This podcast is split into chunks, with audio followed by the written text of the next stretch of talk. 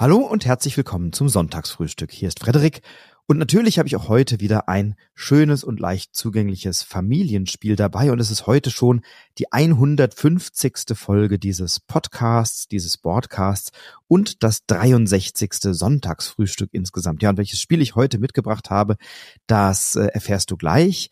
Ich lade dich jetzt erstmal ein, hol dir noch einen Kaffee oder einen Tee, ein Glas Orangensaft, dein Lieblingsmüsli oder ein Croissant kuschel dich nochmal ins Bett oder aufs Sofa und dann erfährst du gleich, um welches Spiel es sich heute handelt, wenn du dran bleibst.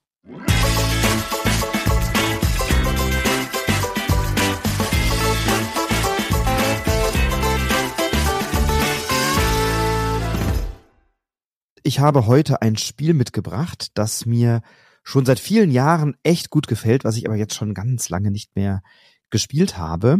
Dieses Spiel ist eines der vielen Spiele, die na so Bildassoziationen hervorrufen. Da gibt's ja doch einige davon, über die werden wir auch gleich ganz kurz sprechen, dass du einen kleinen Überblick hast. Ähm, aber ich habe heute ein Spiel mitgebracht, das jetzt vor zwei Wochen oder so mal wieder auf den Tisch kam, denn es ist eines der Lieblingsspieler, äh, Lieblingsspiele der Tochter von meinem lieben Freund Stefan, mit dem ich ja hier auch immer podcast und wir hatten neulich einen Spieleabend und dann haben wir noch ein Spiel gespielt mit seiner Frau und dann kam die Tochter noch dazu und die sagte, oh, ich wünsche mir, dass wir das mal wieder spielen und dann dachte ich, Mensch, das ist doch perfekt auch mal fürs Sonntagsfrühstück, nämlich ein Spiel, das 2008 erschienen ist und das dann 2010 auch Spiel des Jahres geworden ist. Ja, und spätestens jetzt weißt du Bescheid. Es handelt sich um Dixit. Dixit ist ein Spiel von Jean-Louis Rubira und ist bei Libelüt erschienen im Deutschen. Bei Asmodee und von Dixit gibt's ja eine Vielzahl unterschiedlicher Editionen, Ausgaben, Varianten, Erweiterungen. Die werden wir jetzt nicht alle besprechen, keine Sorge, aber eben eine, und zwar das Grundspiel oder das Grundprinzip, das dann äh, um verschiedene Karten erweitert wurde in der Folge.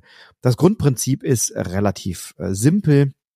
Wir haben Karten auf der Hand und dann legen wir diese Karten ähm, vor uns aus und die Karten sind sehr kunstvoll und sehr schön mit ganz wunderbaren Grafiken, Illustrationen versehen, ähm, fantastische, fantasievolle, sehr schöne, sehr ansprechende, sehr ästhetische Illustrationen und Grafiken. Und wir legen eine Karte vor uns und sagen ähm, einen Begriff, der unserer Meinung nach zu dieser Karte passt, mischen diese Karte dann ähm, zusammen mit anderen Karten, denn alle Mitspielenden suchen auch eine Karte von ihrer Hand aus, die zu diesem Begriff passen, aber, oder die zu diesem Begriff passt, aber eben ähm, dann nicht die gesuchte Karte ist, dann wird, je nachdem, mit wie viel Spielenden man spielt, noch eine Karte ähm, aus dem Stapel mit reingemischt. Wenn wir es zu viert spielen, mischen wir immer noch eine extra Karte mit rein. Und dann werden alle Karten aufgedeckt und jede Spielerin, jeder Spieler entscheidet sich dann, was sie denn glauben, weil es die Original, die Ursprungskarte ist, die ich genannt habe und äh, legen dann einen entsprechenden Marker aus mit einer Nummer. Und dann wird geschaut, ob die Karte die richtige ist, beziehungsweise ob mein Tipp mit der Originalkarte übereinstimmt oder ob ich vielleicht jemand anderem auf den Leim gegangen bin. Und da gibt's eben entsprechend Punkte. Wenn auf meine Karte getippt wurde, obwohl sie falsch ist, kriege ich Punkte. Wenn richtig getippt wurde, gibt's Punkte und so gibt's eben ein Punkteprinzip. Ähm, was man allerdings nicht möchte, ist, dass alle auf die gleiche richtige Karte tippen, denn wenn es zu einfach ist und alle auf meine Karte tippen, dann bekomme ich eben keine Punkte, alle anderen aber schon. Ähm, und das möchte ich also gerne vermeiden. Und ich möchte auch nicht, dass es zu schwer gemacht ist, dass also alle miteinander auf eine falsche Karte tippen. Das möchte ich nicht. Also im Idealfall möchte ich gerne, dass einige auf meine Karte tippen und einige eben nicht. Ja, und dieses Spielprinzip, dass Karten eine Abbildung zeigen, mit äh, die, die wir dann interpretieren dürfen, die wir dann mit einem Begriff versehen dürfen. Das ist ja ein Spielprinzip, das schon äh, lange existiert und wo es eben verschiedene Spiele und Iterationen gibt. Ähm, bei Dixit ist das Schöne wirklich, dass die Bilder, die Grafiken so wahnsinnig herrlich, unterschiedlich sind, sehr fantasievoll, sehr fantastisch aussehen und dass dann im Anschluss eigentlich immer noch mal ähm, die Karten in die Hand genommen werden. Man guckt sich an, was lag denn da gerade aus? Ach, guck mal, wie schön und dieses Detail und hast du das gesehen? Und dann wird diskutiert, was hast du denn bei dem Begriff gedacht? Und ach so, so hast du es gemeint, du hast dich auf dieses Detail bezogen, das habe ich gar nicht gesehen. Ich habe die andere Karte vermutet, weil ich da dieses oder jenes Detail wahrgenommen habe. Und dann wird eben hinterher nochmal kurz diskutiert.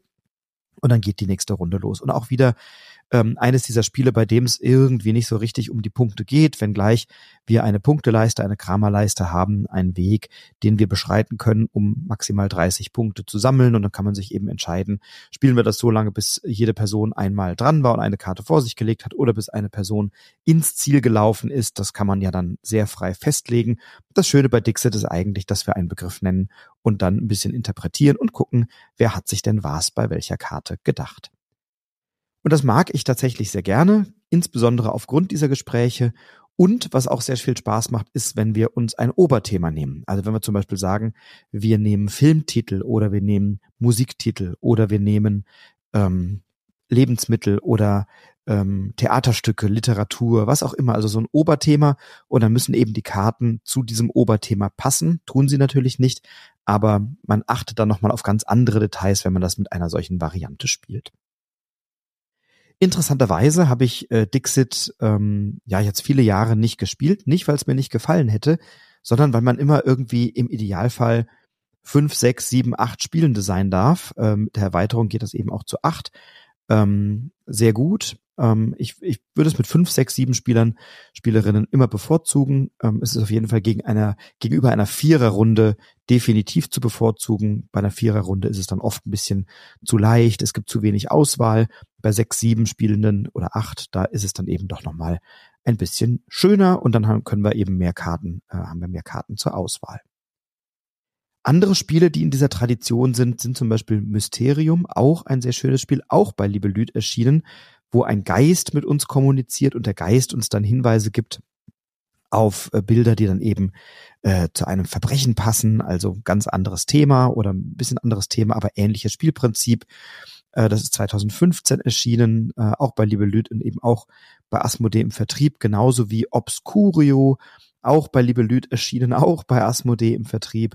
Ähm, Obscurio ist ein Spiel, wo wir eben ein Grimoire vor uns liegen haben, also so ein aufgeschlagenes Buch und dann gibt's noch mal ein paar mehr, ähm, ein paar mehr Möglichkeiten, Tipps zu geben und wir wollen gemeinschaftlich aus einem Haus herauskommen und müssen dafür eben Karten und ihre Details betrachten. Ähm, ein Spiel, was jetzt äh, etwas jünger erschienen ist, nämlich ähm, 2022 und was wir auch schon hier in diesem Podcast besprochen haben, ist Rear Window. Und Rear Window ist eben das Spiel zum Film Das Fenster zum Hof, ähm, so heißt das Spiel auf ähm, im Original von äh, Prospero Hall, von dem Designstudio und bei Funko Games dann erschienen. Äh, bei Rear Window geben wir uns Hinweise auf eine Kombination aus Personen und Attributen zu diesen Personen.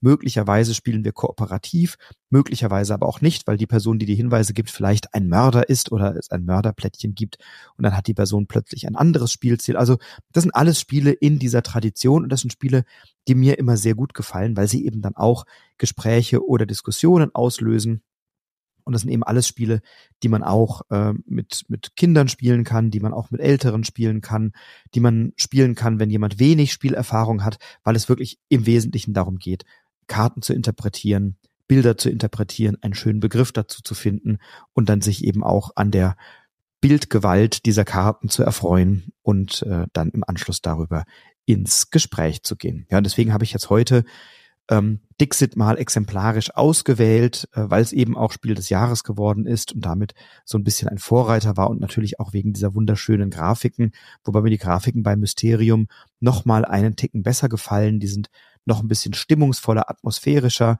haben einen ganz anderen Stil, auch bei Obscurio, aber die gehen alle so in die gleiche Richtung ähm, und äh, unterscheiden sich natürlich in Details, aber sind alles wirklich prima Spiele. Deswegen heute vielleicht die Empfehlung im Sonntagsfrühstück eher ein solches Bildassoziationsspiel mal hervorzuholen und ob du dann Dixit spielst oder Mysterium oder Obscurio oder Rear Window, das bleibt dann fast schon dir und deinem Geschmack überlassen. Ich würde mich jedenfalls freuen, wenn das eine Kategorie ist, die dir gut gefällt. Es ist jetzt ein ähm, Spiel im aktuellen Jahrgang auch erschienen äh, bei der Game Factory Game Factory Spiele, ein, ein Schweizer Verlag, die haben jetzt auch ein solches Spiel in ihrem Programm, nämlich Click It heißt es, glaube ich, oder Click, Click oder Click It.